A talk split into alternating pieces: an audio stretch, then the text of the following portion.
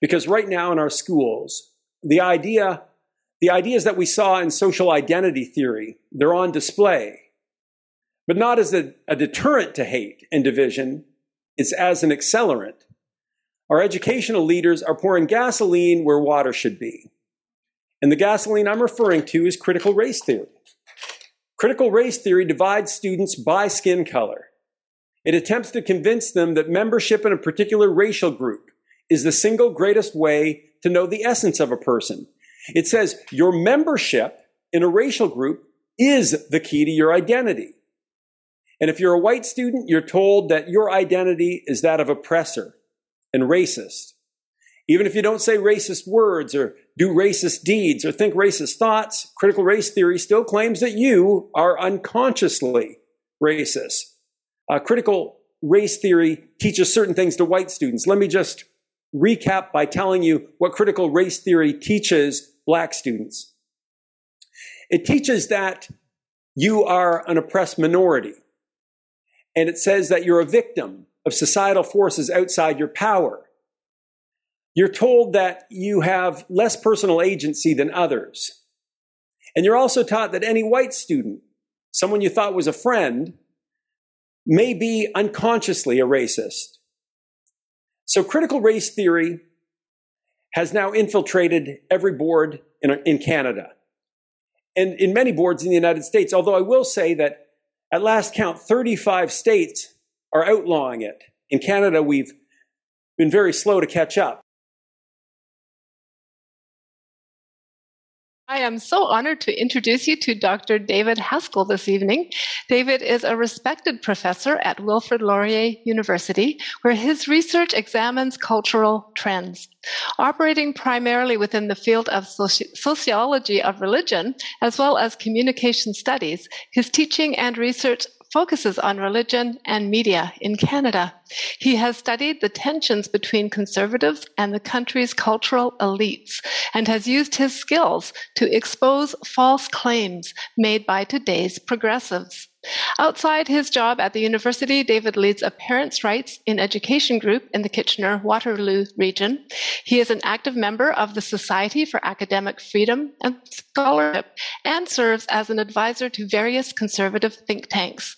He has also enjoyed careers as a journalist, high school teacher, professional musician, motivational speaker, and TV reporter. Will you please all help me welcome Dr. David Haskell?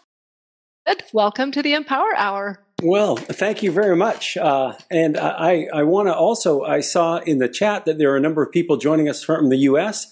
and um, those would be my uh, my brethren in FAIR. So, Foundation Against Intolerance and Racism. I, I am a chapter leader of FAIR in Waterloo Region, and I think that a number of the my FAIR colleagues are here tonight. So, welcoming them as well so lovely. And it's my first time here on Action for Canada and the Empower Hour. Tanya, thanks for having me. Uh, this is our first time uh, with each other ever. It is, yeah. We've only chatted via email and on text, so it's just a pleasure to meet you, sort of in the person here on Zoom. And uh, my apologies. Sometimes those these uh, weekly updates go out separately from the Empower Hour, but this is a huge topic tonight. And uh, you know, people are so used to being brainwashed by the government that if we're victimizing a certain group, we got to go along with that narrative. And so that's why I really look forward to the information that you're going to share with us tonight to hope to bring a little unity and peace and uh, all in the right direction, Dr. David. So I'm just going to hand the floor over to you. Fantastic. And uh, I'll, I'll, let people know that I'm going to be talking for probably about a half hour. And, and for many of us, I think that we know something about critical race theory. We know something about anti-racism education. And I was, I was putting together this presentation as I was thinking about it. I thought, okay, I want to make sure I, I bring some fresh ideas to this. now, that's not to say that I won't say some things that you already know, but hopefully I'll, I'll hit on some new bits of information that'll make it easier to, to think about this or give you the words that you didn't have. And for a start, for example, uh, I want to talk about a story. So my presentation tonight is going to be about the damage done by critical race theory in our kids' schools. But I'm going to get to the meat of that discussion in a roundabout way. You see, first I'm going to review some history. I'm going to tell you a story, and then I'll mention the social scientific research that is really important. This program is called the Empowerment Hour or Empower Hour. So I want to empower you with, with knowledge and research. So, as I say, I'm setting the table right now uh, uh, before I lay down the main course. And I'll do that by way of telling this story. So on April 5th, back in 1968, one of the most famous psychological, uh, psychological experiments concerning racism was conducted by a grade three teacher living in a small town in Iowa. And that teacher was Jane Elliott. Now, the day before her experiment was April 4th, 1968, and Martin Luther King Jr. had been shot.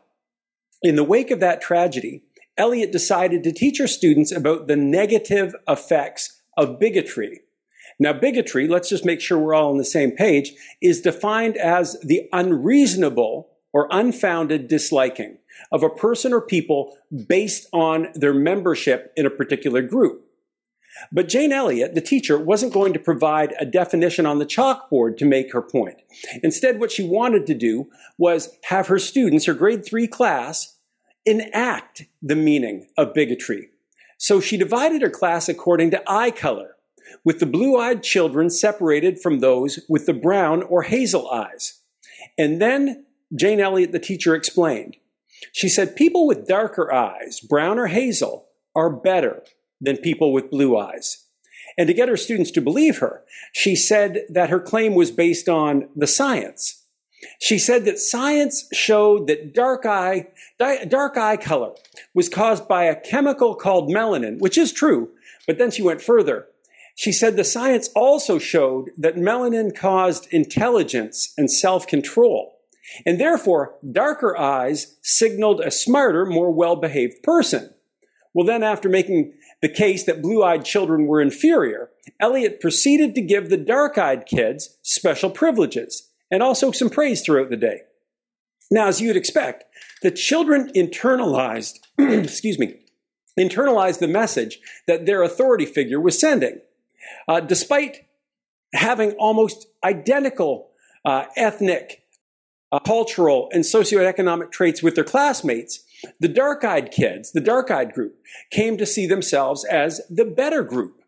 And their behavior toward the blue eyed classmates became harsh and even degrading. Uh, many of the blue eyed kids began to lose their drive and they got depressed. Now, some, some of the blue eyed kids became self deprecating and subservient. They wanted to curry favor. Uh, and they, they did so by lowering their own status. And what I find so fascinating about Elliott's experiment is this. Even though she wasn't a trained psychologist, she was able to capture all of the key ideas that would come to form social identity theory. And she did that years before the theory was published. The full version of social identity theory didn't appear until about a decade later, at the end of the 1970s. Henry Tajfel, he was at the University of Bristol, came up with the theory. Now, if you've studied psychology, you'll know that social identity theory, it takes empirical research about group interaction and then it boils it down, pulls out the themes, and then it explains how prejudice can be manufactured. The theory, in large part, describes what Elliott observed in her grade three classroom. So let me go into what the theory says. And again, my hope tonight is to give you some new ways of expressing what we're seeing in our school system. So here's the theory of social identity. First of all, the theory insists that people who are, I'm sorry, it, it insists that people are not naturally inclined to bigotry, but they can be taught to be bigots. So, according to the theory, the first step in manufacturing this bigotry is to have an authority figure divide whatever population, it's a classroom or a country, into two distinct groups. The division has to focus on some identifiable difference, but the difference doesn't have to be significant. That's what's very interesting about this theory. This difference can be something as inconsequential as eye color, or it could even be the hockey team that you support. But the difference has to be made to seem important. In fact, to create the right conditions for bigotry, the difference between the groups must be exaggerated. For example, uh, in our own context, in terms of exaggeration, it would be incredibly harmful if the mainstream media were to repeatedly report false, exaggerated information about racial tensions, because that exaggeration is key to manufacturing bigotry. Of course, you know that I'm being tongue in cheek here because that's exactly what the media does. Now, related to the theory again, similarities between groups, even if they're more numerous, and, and they actually are significant, well, those are downplayed or ignored. The insignificant differences are played up. The real, the many uh, ways that people are similar are downplayed. So hostility and bigotry, bigotry is being manufactured. And what's needed, if I could say it again, is that people who are actually very similar are taught to see themselves as profoundly different. And then this inaccurate binary category replaces the hundreds of valid categories into which individuals should actually fall. To manufacture bigotry, the main nuanced categories that used to define individuals have to be rejected and they're replaced by some kind of new overarching single category, like eye color, or as you've already intuited, something like skin color. And for those who buy into this overarching category, the world becomes split between us and them, between the in group and the out group. Now, finally, the theory of social identity concludes with this. It says once people are identifying as in group versus out group, human nature takes over. Or maybe it's more accurate to say that tribal nature takes over. The theory explains, and let's not forget that Jane Elliott saw this in her classroom, people who are convinced that their core identity is linked to membership in some kind of in group naturally start to belittle and show hostility toward those outside the group. Putting the other group down is the way that they raise their own status and the status of their group. And it's the way that they bond. And that's how they build unity with the members of their own group. Now, this likely should go without saying, but neither social identity theory nor Jane Elliott thought that manufacturing prejudice was a good thing. In fact, the whole reason that Elliott did her experiment and the whole reason that Henry Tajfel published his theory was to set an example of what not to do. It was a warning. It wasn't a how-to guide. If they were alive today, they would tell us, whatever you do, don't pick some kind of external characteristic and make that characteristic the dividing line between the good guys and the bad guys. Don't do that because you will generate hate and ultimately you will unravel society. Well, if you're here tonight, you probably feel that we are already part of the unraveling. Because right now in our schools, the idea, the ideas that we saw in social identity theory, they're on display. But not as a, a deterrent to hate and division, it's as an accelerant. Our educational leaders are pouring gasoline where water should be. And the gasoline I'm referring to is critical race theory. Critical race theory divides students by skin color. It attempts to convince them that membership in a particular racial group is the single greatest way to know the essence of a person.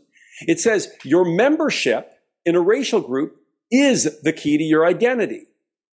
And if you're a white student, you're told that your identity is that of oppressor and racist. Even if you don't say racist words or do racist deeds or think racist thoughts, critical race theory still claims that you are unconsciously racist. Racist. Moreover, as a white student, you're told that any success you experience is not due to your own actions, it's due to unearned privilege due to your whiteness. Now, at the end of this presentation, I'm going to go through several, several studies proving that critical race theory and the ideas it promotes are scientifically false. As part of that later discussion, I'll show that claims about unconscious racism are scientifically indefensible, but that's going to come later. Uh, now, I told you already that uh, critical race theory teaches certain things to white students. Let me just recap by telling you what critical race theory teaches black students.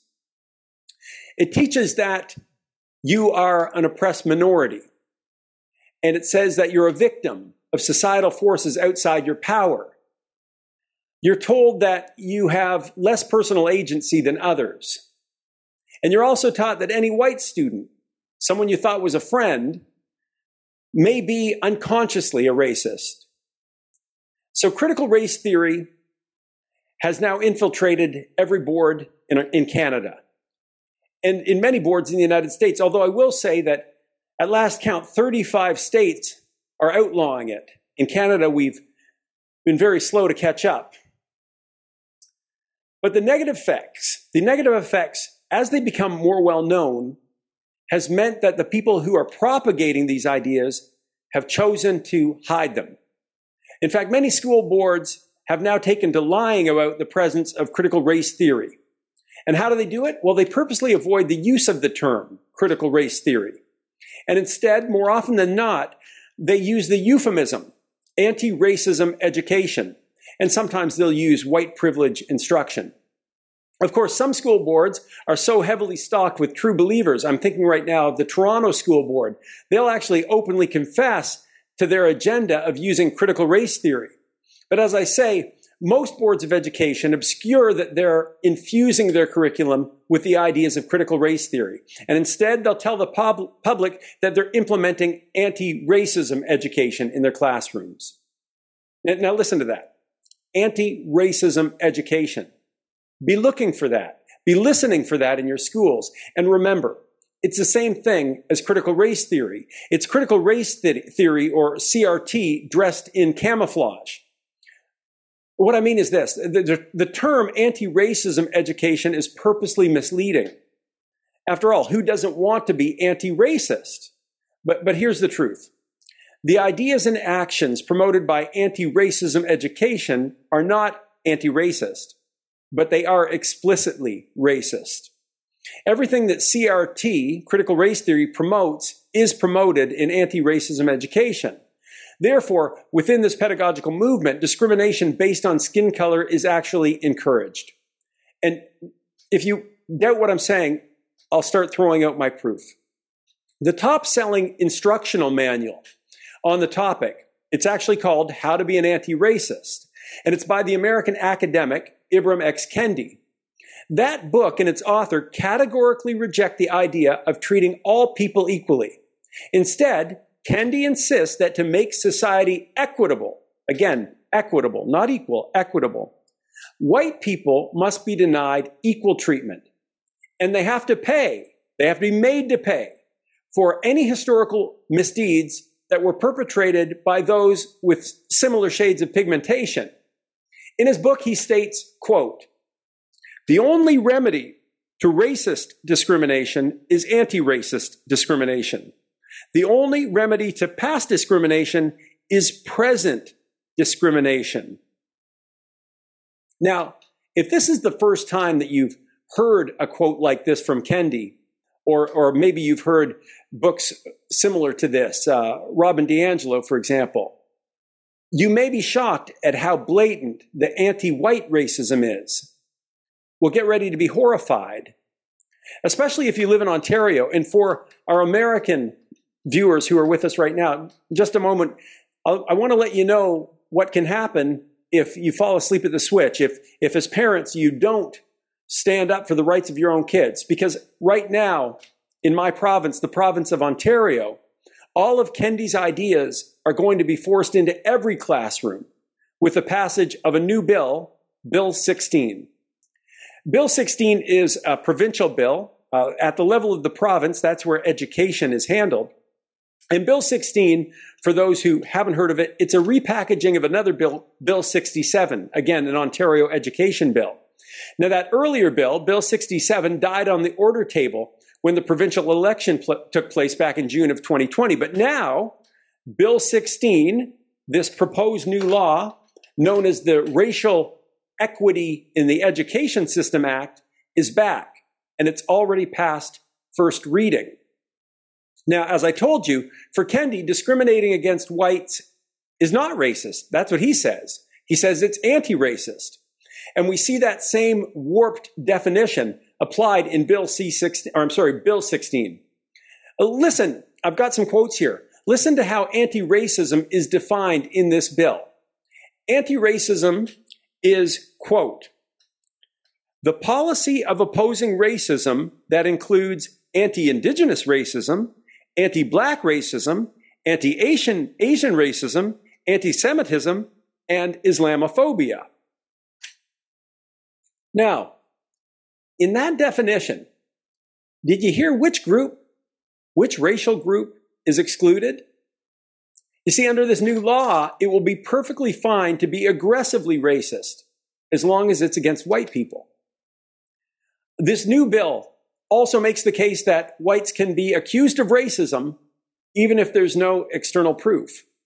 As defined in this bill, and this is exactly what CRT claims, by the way, racism can be completely subconscious or unconscious. It's written right into the bill. I'm not sure, but in fact, this may be the first piece of legislation in the history of Ontario to say that mind reading, not a person's actions, can be used to condemn them guilty. And as I hope you're beginning to appreciate, this entire bill, B Bill 16, is a salute to every idea of critical race theory. And if it passes, unity in my province's schools will be destroyed. Unity will be destroyed because this bill insists that anti-racism education has to be worked into every curriculum in every course. And this bill also insists that no one will be able to become a teacher unless they write an exam showing fluency in anti-racism education.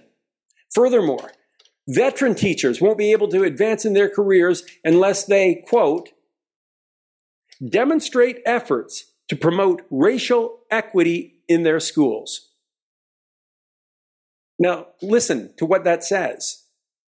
To advance in a career, a teacher must actively promote this divisive ideology in their classroom. To advance in their career, a person will need to promote lies and ignore evidence. But in this presentation tonight, we're not going to avoid evidence because the evidence is on our side. The evidence clearly shows that the ideas being promoted in our schools under the title of anti racism education do harm to students. And now I'm going to turn to that research evidence now. And in an, in an effort to keep things as clear as possible, I'll be moving from general to specific, and I'll frame my research in terms of questions and answers. So, the first general question is this Does the research show that anti racism instruction, as is being practiced in many Canadian schools already, does the research show that anti racism instruction does any good? Well, the answer to that question is no. The research literature on anti racism education goes by several names. Uh, it talks about um, anti racism education, it can talk about white privilege instruction, but the more general category is diversity and equity training. So all those are synonymous. So when we examine the research, it's going to refer to anti-racism education or diversity training or white privilege. But the ideas in these materials promote the same. And the research has found, getting back to this general question, has anti-racism education been shown to do any good? Uh, the research has found that diversity training and anti-racism education does not make people less racist. So I'm going to give you the best proof. There's lots of evidence, but I'll give you the best proof. And I'll also, uh, at the end of my presentation, I'll make it available to uh, Action for Canada so they can put it on their website. Let me talk to you about a great study. A 2021 study was published in the Annual Review of Psychology. The lead author was Elizabeth Paluck from Princeton University. Now, Paluck and her colleagues didn't do a single study. What they did was a meta analysis. And we love these. As researchers, we love these because it looks at the existing research and then crunches those numbers. So this meta-analysis done by Paluck looked at over 400 existing studies. And their goal was to see if mandatory instruction in diversity, equity, and inclusion that kind of training, that anti racism kind of education, if it works to decrease prejudice and increase harmony. Well, after analyzing the outcomes of over 400 research papers, Paluck and her team concluded despite the bold claims made by people developing and facilitating this kind of anti racism instruction, the average impact of diversity, equity, and inclusion training is zero. That is, it elicits no change. So keep that in mind. The research is clear that anti racism instruction and diversity type training does not do any good. So now we come to our second question. Does the research show that anti racism instruction and diversity type training does harm? Well, yes. The answer is yes. And, and I'm going to begin with part of the proof. And this is uh, particularly good because it's done by an esteemed sociologist at Harvard University. And again, in the best type of fashion, he's examined the existing literature. So it's not just his study, he's looked at the existing literature on this particular topic. And, and let me give you the details. In 2018, Harvard sociologist Frank Dobbin reviewed the existing anti, or sorry, existing research on anti-racism instruction. And he had a special emphasis on the harm it does. That's what he was really looking for. And he relayed his findings in the academic journal Anthropology Now. And his article was t- titled, Why Doesn't Diversity Training Work? Which is a pretty damning title in and of itself. Well, summarizing the conclusions of the pertinent studies from the 1990s to today, Dobbin stated, quote, This kind of instruction activates bigotry. Field and laboratory studies find that asking people to suppress stereotypes tends, tends to reinforce them, making them more cognitively accessible to people. So again, in short, this kind of instruction, this anti-racism education, in fact, activates bigotry. There's a strong chance that people will leave diversity training or anti racism instruction more racist, not less. Now, I said that Dobbin's research was part of the proof that anti racism education does harm. I said part of the proof. And here's some more of that proof. I've got two more studies that deal specifically uh, with that topic. Uh, but before I talk about those, let me just refresh your memory. Um, when we're talking about critical race theory, it can go under the guise of anti racism education, and it can also go under uh, the topic or can also go under the banner of white privilege instruction. So the studies that I'm about to look at now deal specifically with white privilege instruction. And again, with white privilege instruction, the idea is that uh, students who are white are told that their successes, if they come, are primarily not due to their own agency, but due to the color of their skin. Also, in white privilege instruction, uh, students of color are told that they don't have the same agency as others and that the deck is stacked against them. So, when, when I'm talking about these studies, that's what they were looking at. What, what happens when you teach students this kind of material? All right, so let's get to that. The, uh, the first study that I'm going to discuss is uh, out of a journal called PLOS One or PLOS One. And it was done by a researcher at Michigan State University, and his name was Chris Quarles. And Chris Quarles found, and again, I'll be reading directly from the study. I didn't mention the date. It was uh, published May 2022. So the research involved an experiment to see how introducing the term white privilege would affect online discussions. And these were online discussions related to issues of racial equality. Now, the researchers found that introducing the concept of white privilege shuts down discussion and lowers support for racial harmony. And they conclude, and here's the quote mention of white privilege seems to create discussions that are less constructive, more polarized, and less supportive of racially progressive policies. Furthermore, they stated, the concept of white privilege not only deterred supportive whites from engaging in the conversation, it also led to less constructive responses from whites and non-whites alike. So that's that's the uh, study from PLOS One from May 2022. And now I want to uh, talk about another study that was from 2019. Now, this particular study was published in the Journal of Experimental Psychology General. And the researcher was Dr. Aaron Cooley of Colgate University. And he was the lead researcher. He had other colleagues. And let me just uh, discuss, or discuss what the aim of his study was. The aim of his study was to measure the effect that lessons on white privilege would have on the attitudes of students. The study found that teaching lessons on white privilege did not make students more sympathetic to people of color, but it did increase hostility toward poor whites. And the researchers concluded, quote, learning about white privilege reduces sympathy, increases blame, and decreases external attributions for white people struggling with poverty. In short, these researchers found teaching about white privilege does not do good, but it does do harm. And so we, we look at these studies and we ask ourselves are the people promoting critical race theory in our schools unaware of these studies? I don't think they are. I think that what, what's actually happening is they don't care. I think that some of them have a financial interest in making sure that, that they can continue to promote these ideas. But the scientific evidence is clear.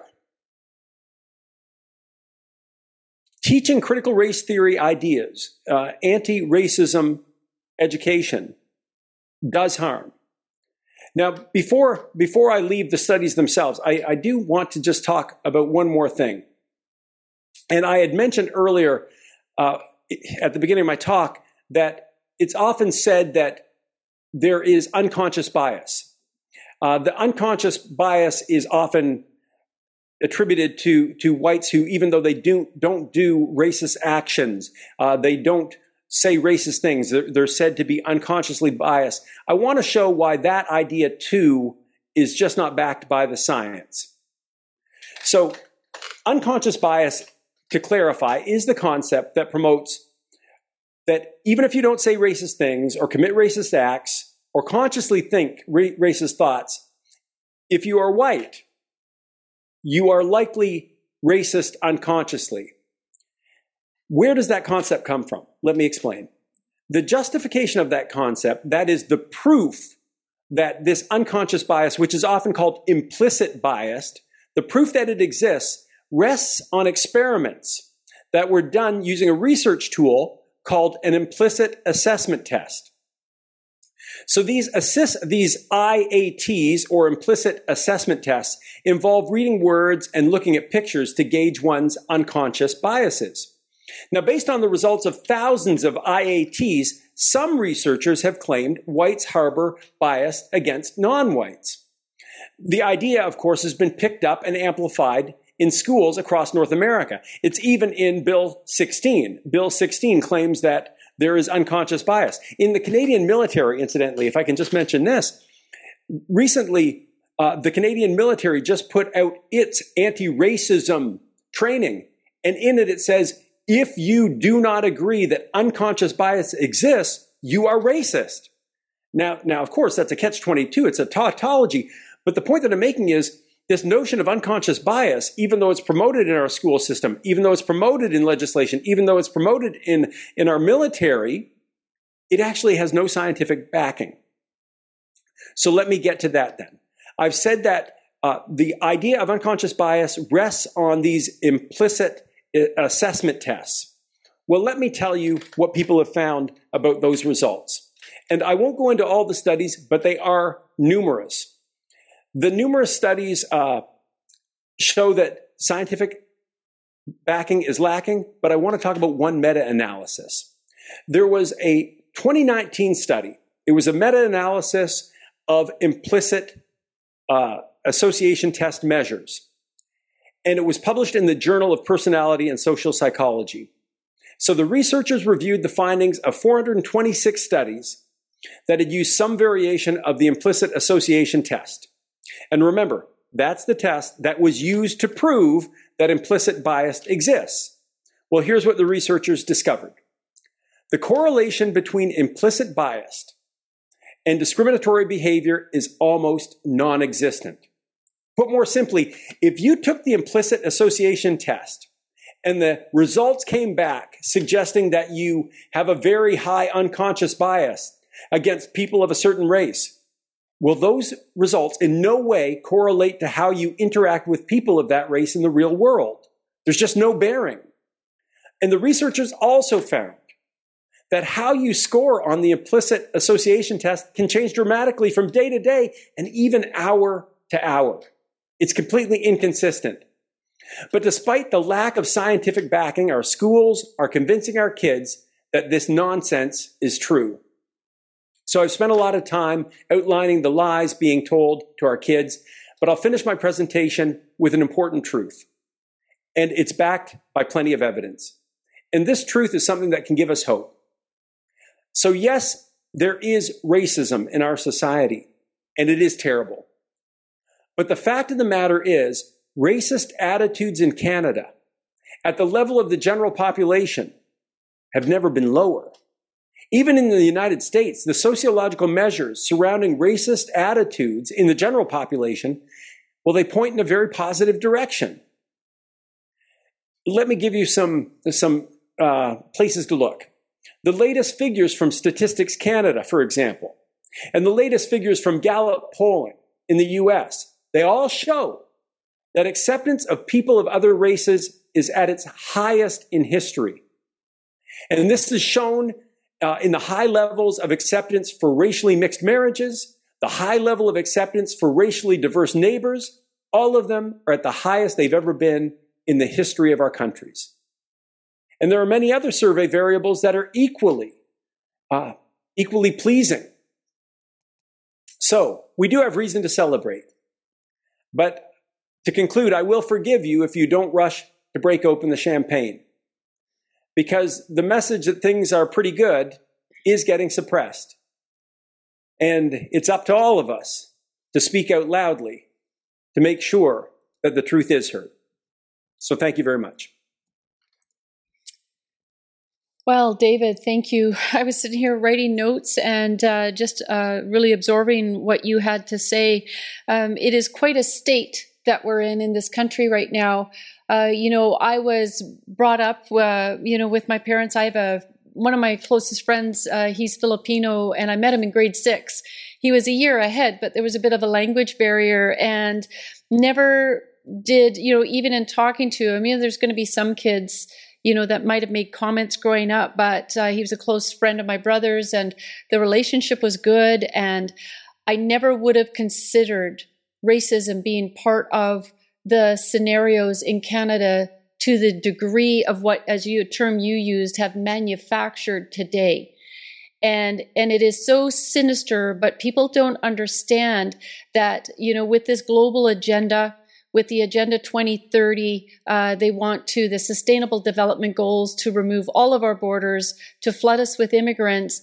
And we've always been a very compassionate and very generous com- uh, country as far as allowing uh, people to immigrate here from different cultures. But the difference is that once upon a time, those people were expected to come in and integrate and assimilate. And now they are no longer expected to do that. Canadians are being forced to celebrate and, and uh, uh, foreign cultures. And, you know, these are failed foreign systems of beliefs and cultures that they're now bringing into our country. And we're no longer going to be a beacon of hope for people around the world anymore that are f- fleeing persecution, right?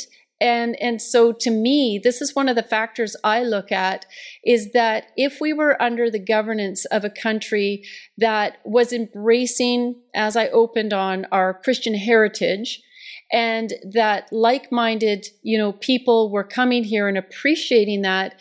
But but that's no longer what's happening.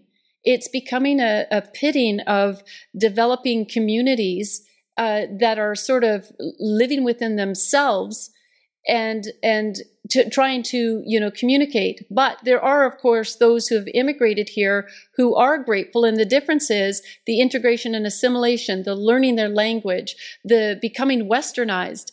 And and so even those cultures i have friends that are in the indian culture and one of them was uh, a neighbor and she was walking by one day and she was getting pressure from the older people that are now that the government is flooding canada with that aren't willing to learn the language and then are berating them for not maintaining the culture in canada.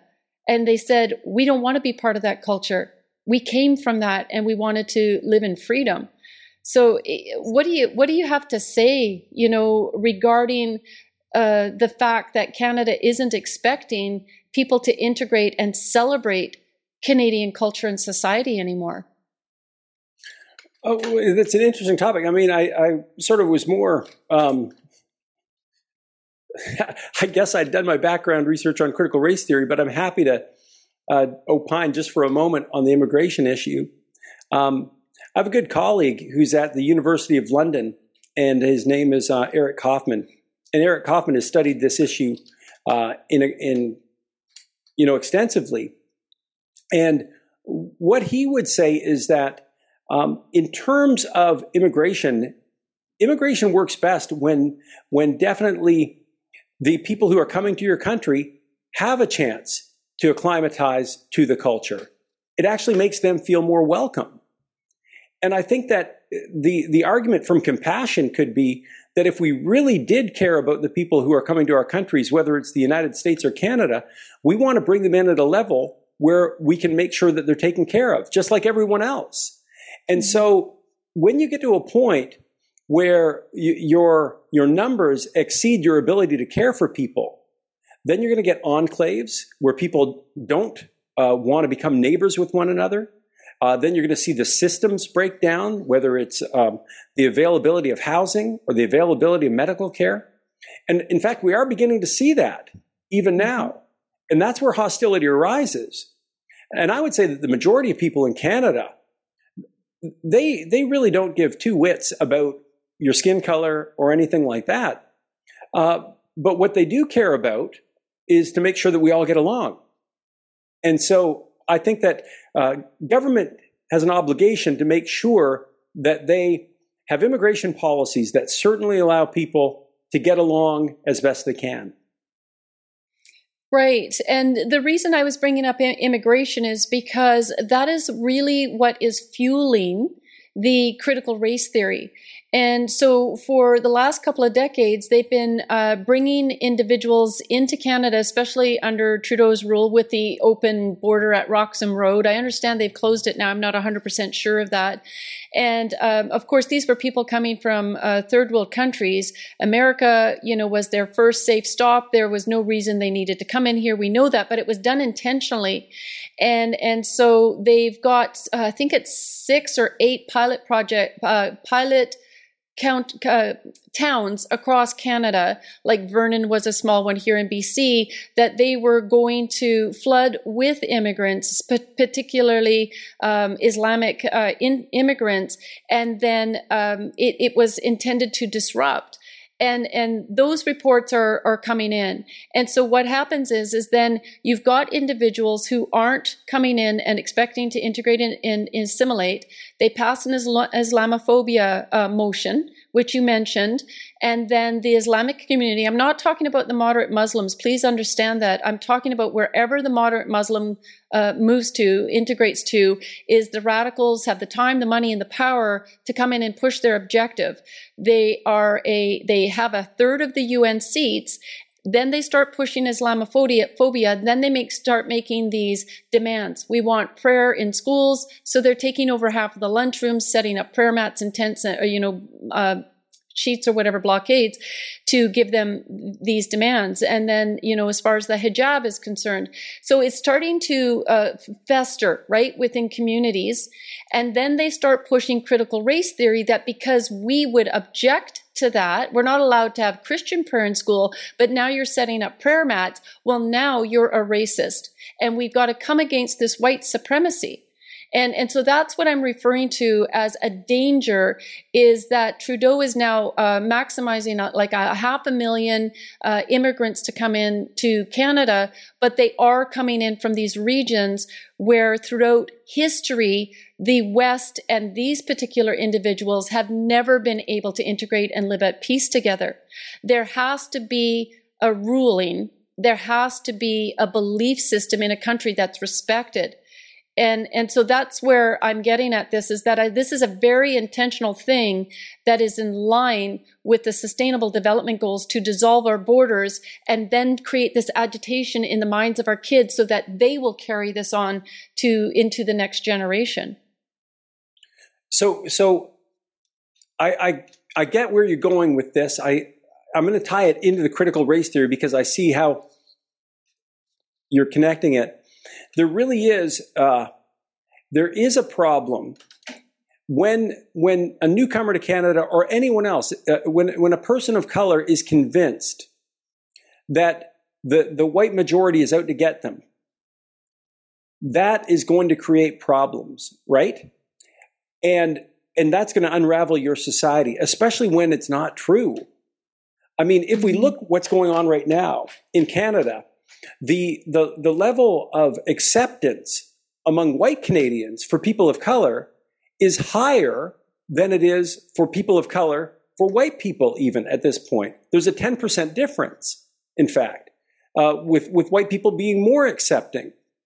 So, as the media promotes this idea, as critical race theory promotes this idea that, that there's this tension that really isn't there, it, the, the perception can lead to a reality. Uh, giving another example about where this perception leads to reality. If we looked at what was going on in the mainstream newspapers in terms of their coverage of race, between 2014 and 2019, this is even before the George Floyd riots, riots, the coverage of racial issues, saying that there was racial tension, increased at the New York Times and, and the Washington Post, the main newspapers, the, the leading newspapers in the United States, by a thousand, I'm sorry, a thousand and four thousand percent. Was it, no, sorry, a 400 and a thousand percent respectively. Now, it's Zach Goldberg who did this study. My point here is that this increase in coverage about racial tensions happened at a time when things were actually getting better in terms of racial tensions. So it creates this perception that things are getting worse. So if you're someone coming from a, new immigrant coming to the country, and you come in, and at the moment you come in, you're just grateful to be in that country. But you enter a school system that says you shouldn't be grateful. You're not mm-hmm. welcome here, which again goes against the reality of the situation. Well, that does, that does create a very a strong case of cognitive dissonance, and ultimately it could lead to feelings of hostility that weren't there in the beginning. No, and you know when I'm as you're as you're speaking, and I'm thinking about these things and how the globalists have so been so clever about uh, victimizing certain groups in order to move their campaign forward. So people don't actually see what is going on. What is the purpose? Why is the government victimizing individuals? Uh, I mean, Justin Trudeau is white. Last time I looked and and so what's going to happen to his white privilege like you talk about white privilege justin trudeau has had white privilege he's had all the money in the world and uh, you know when they talk about white privilege as far as my family's concerned my mom's from the netherlands and my dad is from england and their houses were blown up they didn't have the food. My mom lost her teeth from lack of nutrition and diet. Uh, there was abuse. It was just horrific. Uh, so she and her four brothers and my grandmother came to Canada. Uh, you can in my hallway. There's pictures of my dad in this little sweater as a little boy, and it's all tattered. And you know the same with my mom. But when they got here, they were those immigrants that were so grateful. They were learning English before they came to Canada, and they were determined. They were committed to not speak uh, Dutch while out in public. And I said, "Why? Why did you do that, mom?" She says, "Out of respect." For Canadians. We were so grateful to be here. They never received a penny from the government. You know, my dad had a grade six education. He ended up getting his grade 12. He ended up getting, becoming an electrical, an electrician, and then ended up having his own company. And nothing was handed, you know, to my family and and so then you're they're talking about you know they were the ones that helped build this country and now we're being told that you know we're racist and white supremacists and and that's why I, with wilbur uh, william wilberforce i mean this was a christian man who fought against slavery slavery. And in those christian communities those are the ones that are doing the greatest good in community. And you've got the filipino christians etc that are all part of the society. Now uh, there was a fella ian in the uh, chat who was a bit ch- trying to chastise me a, uh, a, bit for mentioning 56 Islamic majority countries. And I provided a link in the chat to show that uh, the persecution of Christians in the majority of those nations. We're talking about being burned alive and beheading and raped. And, um, you know, it's very, very serious, but the UN refuses to say anything about it. So why isn't Justin Trudeau committed to bringing the Christians into this, the, into Canada from those nations? Where we would at least be like minded, get them out of murderous and desperate situations, and those people would appreciate coming to this country and living in freedom. And and it's, so it's just really shocking to me. And and like I say, we don't care about the color of anybody's skin. We care about the condition of the heart and the mind. And I think that it isn't intolerant to expect that people come to Canada, they integrate and assimilate and embrace our culture. Otherwise, why are you why are you here? And and um, anyways, it's it's a it's tough. Sorry, go ahead. Well, no, you, you made me think about Justin Trudeau for a second, and you talked about his white privilege. Uh, well, definitely he had privilege. He was born to a family that had millions, and even now he, he has millions. But I want to just I want to just talk about that notion itself. So I've I've made the claim that white privilege is being taught, and then I said that when it is taught, that it does harm. It actually makes students who learn about white privilege. It doesn't make them feel more sympathy toward people of color, uh, but it does make them more hostile toward poor white people. So it it does harm that way. But let's just talk about that generally. When, whenever they teach about white privilege, uh, they always forget, I, I'm using quotes here, they always forget to mention the success of East Asian Canadians, for example, um, or can- Canadians from East Asian ancestry. Because in Canada, and this is the most current Stats Canada figures here, people of East Asian ancestry uh, in Canada have the highest educational attainment. They have the highest incomes uh, per family. Far more, not far more, sorry, but more than the average white person. In the United States, um, Americans of Asian ancestry have the highest income and the highest educational attainment. In fact, Asian women in the United States now make more on average than white men. So the reason I put that out there is this notion of white privilege suggests that people with white skin will be able to or, or, have more success because of their white skin. And that's simply not true. That, that's simply not something that's backed up by the evidence. And I'll give you a really good example for your audience as well. Because uh, I, I'm someone who sticks close to the data, and here's some some great research. In March of 2021, there was a report that came out from the United Kingdom. It was the UK Commission on Race and Ethnic Disparities. The UK Commission on Race and Ethnic Disparities, March 2021. And the reason that this is such a profound study is they wanted to see to what extent does your race impact whether or not you move ahead educationally or you move ahead in career. So they brought together all of these esteemed scholars from the UK and, and they looked at, uh, at the evidence, and what they found was the evidence showed that geography, family structure, uh, culture, and religion, all those things had far more significant impact on life chances than the existence of racism.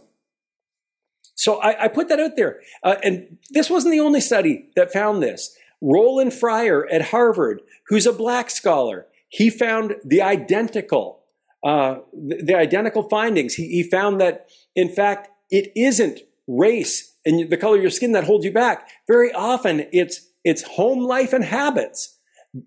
If we want to talk about privilege, one of the greatest privilege that anybody can have is a mom and a dad in their home. Two parent privilege is really the key to success. If you've got a mom and a dad who uh, who love you and are in your home and and they uh, nurture you, that is key to success. And in fact, you can correlate the success of, for example, Asian Canadians uh, to their two parent families. They have the highest level of two parent families. They also have the highest levels of educational attainment and income. Yeah. Yeah, I, I, I, can see that where the focus should be rather than where it is. And with the Asian, uh, you know, community, we know, you know, that they're raising brilliant future leaders. And in, in Canada, you know, they're teaching kids not to know what you know, if they're born in the right body, in the right gender, and it, it, it's just so diabolical. Um, David, what I'd like to do is there's a few questions that have come in. I'd like to uh, maybe go through those as, as quickly as we can. Uh, absolutely. Betsy, Okay, super. Uh, Betsy has asked, What is your advice? And I really like this question. Good question, Betsy. What is your advice on dealing with anti racist and anti racist bias, social emotional learning programs in schools? Is this a big problem in Canada as is in the US? Well, it's, it's a huge problem in Canada. Um, in the US, they do, as I've mentioned already, at last mm-hmm. count, 35 states had outlawed the teaching of critical race theory. In Canada, we're fighting a rearguard action.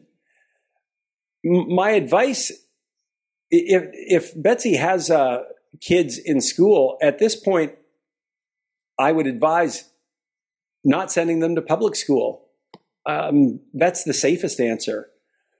A- at this point, um, one teacher could could ruin your child. We we have a case, for example, and and again, I like to just stick with the reality of things. Um, we had a teacher in the Ottawa Carleton board who told her class of uh, six year olds that boys and girls do not exist in reality, and and she taught this to these children, and the children, especially one of them, was extremely traumatized by this. Uh, this young girl, six year old, went home and said to her parents is it true that that I might not be a girl? I, I mean, how do I know? The teacher says I, I, it's how I feel. What if I now I'm I'm exaggerating here or paraphrasing? You know, what if I like baseball? Maybe I'm not a girl. Well, the parents. Um, they said to the teacher, stop it. The teacher said no. They went to the principal. They said, will you please stop this kind of teaching? The, the principal said no. They went to the superintendent. The superintendent said no. They finally went to the Human Rights Commission. The Human Rights Commission said, you don't have any rights. So, so knowing that this can happen and that parents have no recourse any longer. Uh, and in terms of, of racism, uh, racial education, in my own board, the Waterloo Board of Education, public board, we had a, a trustee who is conservative leaning, and she she was getting complaints from parents, and the parents were saying to her, "Listen, my, my son is is a young man, and he's white, and he's being told that he is an oppressor. Can you check this out? Can you find out what is being taught to our kids about this critical race theory stuff, this anti racism education? Well, this trustee, and again, she's one of the few trustees who are conservative leaning, she brought a motion before the board, and it was very innocent. She just said, I'd like to know what is being taught to our students about critical race theory and anti racism education. What's actually being taught? Well, the other trustees, with, with the support of the director of education, voted it down. They would not allow parents in the Waterloo Region Public School Board to know what was being taught about critical race theory and anti racism education. In fact, they vilified the trustee who brought forward the motion. They suggested that she had done harm. They implied that she herself was a racist. So we look at these examples, and there are so many, but we look at these examples, and we have to, we have to admit the public school system is lost. Mm-hmm. At least in Ontario, and I think in BC, and I think elsewhere. And certainly our politicians are not doing anything. Uh, or, or, or, the things they do are, are so minuscule, it's like putting a band aid on a sucking flesh wound or sucking chest wound. So, my advice would be uh, until there is a complete overhaul, mm-hmm. I don't think public schools are safe for kids.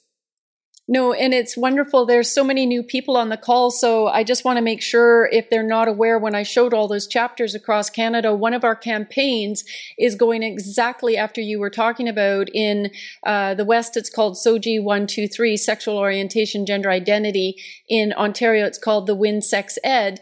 And we have notices of liability that we've created, and we're serving every single school board uh, throughout the country. And we're having um, a major impact now because there's enough pushback.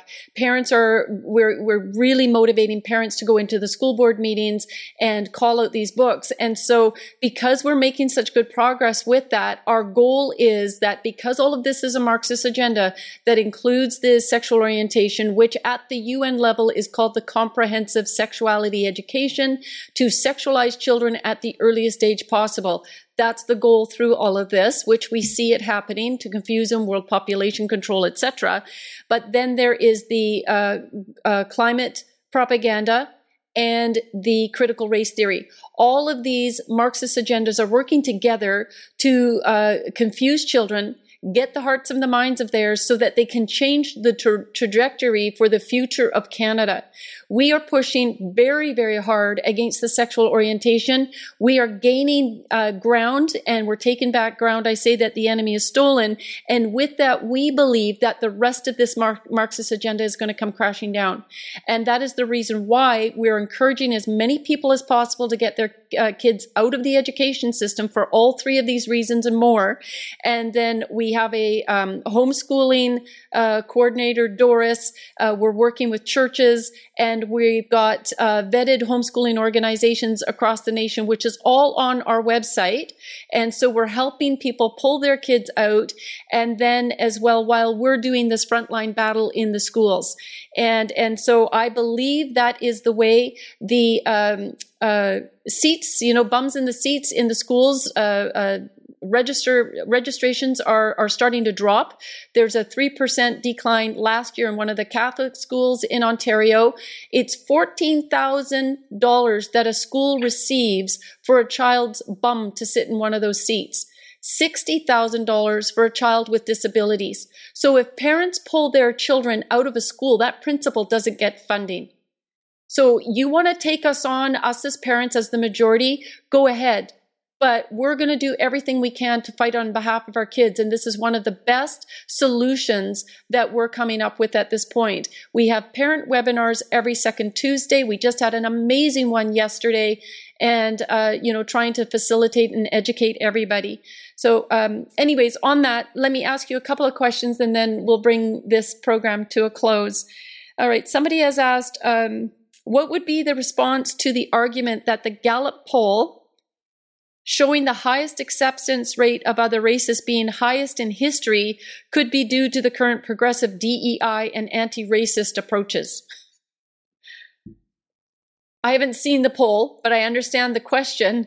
I just yeah, can't yeah, imagine so that the poll is honest. Yeah, they're, they're, they're, so they're referring to um, the Gallup poll that uh, now shows that uh, acceptance of interracial marriage is at its highest in the United States. And and the second part of the question was they're wondering is that because of some kind of progressive agenda? Was that what they were saying? I, I, I kind of missed that, Tanya. Is that did I get that right? Yeah, Yeah, so it said there was apparently a Gallup poll showing the highest acceptance acceptance rate of other races being highest in history. Could it be well, due it, to the current progressive yeah. DEI? Yeah, so it's um, the highest acceptance, and they're saying it's due to DEI uh, and the anti-racist approaches. They're giving well, credit it, to that. Yeah, well, then I would say what we have to do is we look at the trajectory and and before 2014, and 2014 is often used as a marker of where the DEI explosion happened. The trend was already there. The trend it, it was already uh, moving exactly in that direction. And now, and, and so just to pour water, cold water on that idea that DEI is helping, for the first time, we're actually beginning to see in the last three years an increase in hate crimes related to race. Mm-hmm. From 2014, we were seeing it down, down, down, down, down. And now, as race has become the focal point of almost every class piece of classroom instruction, we are now seeing that racial tensions are, at least in terms of hate crimes, beginning to have an uptick. And I, I think that that is what you see because of DEI initiatives. Right, and you had mentioned that in your presentation that it uh, it was proven to fail, right? That there was uh, scientifically. Yeah, yeah. Had, DEI had doesn't make you doesn't make you less racist. What was making people less racist was um, the ideas that had come through the civil rights movement and Dr. Martin Luther King, and people were beginning to accept that let's treat all people equally. And and here's here's what works. So again, I'm a researcher, so let me talk about the research. Here's what we know works from a sociological perspective. And it, this is uh, work that was done by a Princeton sociologist and political scientist, and his name is Russell Nieli. Now, Russell Nieli, he, he looked at why societies thrive when they are diverse. How does a diverse society thrive? So he looked at the historical data, he looked at the economic data. He looked at the sociological data. And he boiled it all down and he came, came up with this. He said, it's the reciprocity norm. He says the reason that the West in particular has gone as far as it has in terms of its successes is it has embraced the reciprocity norm. And the reciprocity norm is this idea that I will not show favor to my tribe if you don't show favor to your tribe. And instead, we're going to let merit and competency decide who benefits. Now there was a lot of fits and starts and stops, and there was prejudice, but but ultimately we kept moving toward this notion of, well, I'm not going to advance my tribe if you don't advance yours. And in the West, we did that really well. And we began to say, let's just judge people by the content of their character, not the color of their skin, which I know gets overused again and again. But a fancy way to say that is embrace the reciprocity norm. Well, what Russell Nieli found was when you start inserting things like affirmative action, diversity, equity, and inclusion ideas, uh, all these, they call it positive discrimination, whatever you want to call it, suddenly you begin to see an unraveling of society. And so that's what happens. That's that's the explanation. Do you know Jim Enos, president of the Hamilton Wentworth Family Action uh, Council, and he's also the Christian Heritage Party leader in Ontario. And there was an article in the in the newspaper the local newspaper that said equity is missing from education announcements. And uh, the individual it's mr chica. So he goes in this piece he states that back to basics rhetoric sounds like dialing back the clock 30 years and expresses his concern that what is missing is any mention of equity dialing back the clock 60 years to when students learned cursive writing, respect for authority, and were only given the score they earned would even be better in my thinking. This is Jim uh, responding to this nonsense in, in the article. The real meaning of equity is fairness where people receive only that which they earn rather than a socialist concept which aims for equal outcome regardless of effort.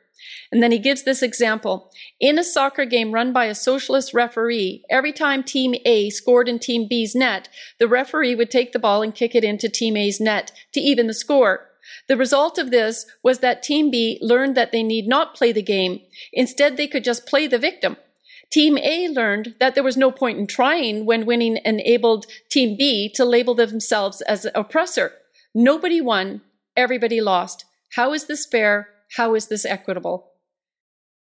Mm. And I just, Mhm. I just thought it was a really good, I like a good example of wow, when you're talking about this equity, and you're not, uh, uh, you know, expecting that that people come to the table and be, you know, willing to put forth their gifts and talents. Everybody needs to work for what it is they gain in life. There shouldn't be this free pass. There shouldn't be the victimization. And I've always said, when do people really achieve their ultimate when they're being victimized? And so we just need to knock all this off and not go Well, along with the government you- I mean. Tanya, you're thinking about you're thinking as a sociologist right now. There's really good data that's um, come out of the United States that shows that, for example, immigrants who believe, and again, who believe that the the system is fair and that they can be successful, actually are successful. Yeah. And and so it, it's very important. Uh, now, mind you, part of that has to be that the system does have to be fair. I mean, you have to be able to do it. And I think for the most part, we know that our laws are fair now. Um, but but that perception is really important. Before we go, Tanya, there were two things that I did want to quickly mention. One thing that I wanted Absolutely. to mention. I said, you know, that I don't think that for most people, the public school system is good for their kids. But at the same time, there are a lot of people who have their kids in public schools, and I don't want us to abandon them. Um, I think that it's more important now that we do stand up for those kids that are in the public schools. They're, they're vulnerable, they're defenseless, and adults need to be doing something to protect them. And that means that we actually do have to stand up and Absolutely. we have to, with, with our feet, we have to stand outside of these school boards. We really do. We have to be in the trustee meetings. We really do. Uh, the, the, the world is run by the people who show up. And sad to say, most of us have not been showing up, and it's time, especially for, the, for our kids' sake. The next thing that I'll say, and the last thing that I'll say, is that we need to look for political solutions. And I think that um, in Canada, um, each province is different. So I'm just going to talk about Ontario. In Ontario, right now, our progressive conservative government under Doug Ford has been just an abysmal failure when it comes to protecting kids. And so people have to begin to look to see if there's an alternative party that really will make a difference. Now, I know we always talk about vote splitting and things like that, but we need to get behind somebody who's willing to make a difference. Um, it, I've looked at the different political parties. Uh, the Ontario Party, for example, has a, a platform for K to 12 that would remove all critical race theory completely. So I would suggest that people look for those parties that they might be they might be on the outside, they might not be the elite parties, but we have to start working toward a political solution as well. So that's really the, the last thought from me. Thank you, because because I was going to ask you, did you have any final words in closing? And and on that, David, I really want to encourage people to join. We've got something like thirty chapters in Ontario, and this is part of our campaign. We're asking people to show up at every single municipal meeting. We're asking them to show up at every school board trustee meeting until we get the results. Uh, because as we say, as we're encouraging people to make this mass exodus out of the education system, that includes private and public schools because the private schools have been infiltrated as well. As that mass exodus is happening, we've got single moms, we've got low income families, we've got these kids, these most vulnerable kids that are still in these education systems. And so that's why our chapters um, are creating uh, parent groups and making sure that they're committed at, to be at every single meeting and to apply all of the uh, pressures to uh, express the liability that these school board trustees are, are putting themselves in because they, as an individual, not trustee Susie Smith, but as a citizen of Canada, if you are putting children in harm's way, you could be held criminally liable. And, and these school board trustees need to understand that. And as this begins to unfold and potential legal actions happen, uh, we, we've just got a young boy in uh, uh, eight years old in Durham district. And uh, he came home last week saying that he's no longer a boy, he's a girl because of what they've taught him in the class. Um, I've got uh, documentation that I was pouring through today, criminal code offenses, visiting with the RCMP, etc., to make sure that we get to the bottom to prove. I've got evidence to prove that they are indoctrinating our children, and and it is just so radical and that these school board, they're supposed to be the protection front to our children. And they, they do have the ability and the power to do that. But since they're not acting quickly, then we need to get involved. And several of our chapter leaders get so well informed being part of Action for Canada that they are ready to run for office. And several of our people stepped away at the last election and actually got elected as school board trustees. And that's what we're developing. That's the future goal. And, and I think it's an awesome campaign. So I just want to thank you again from the bottom of my heart for coming tonight, spending time with us, and uh, sharing of your uh, wisdom on this topic and we're going to make sure that we get this out far and wide so that uh, people are more well educated on what's behind it. Well, thanks very much. I, I really appreciate it, and uh, keep up your good work. Thank you. You too. We very much uh, are grateful for, for, you using your voice and uh, and informing others. Thank you again. My pleasure. All right. Wow. That was incredible. I've been really looking forward uh, to Dr. Haskell coming on the show and talking about this really important issue. Uh, so many people have been silenced out of fear of, uh, you know, being called racist or being called intolerant. And, and yet, uh, you know what? That's part of the master plan. Uh, we have a reason. There is a, there is a, a limit to tolerance. And especially when it's coming in and harming our children at the rate that it is.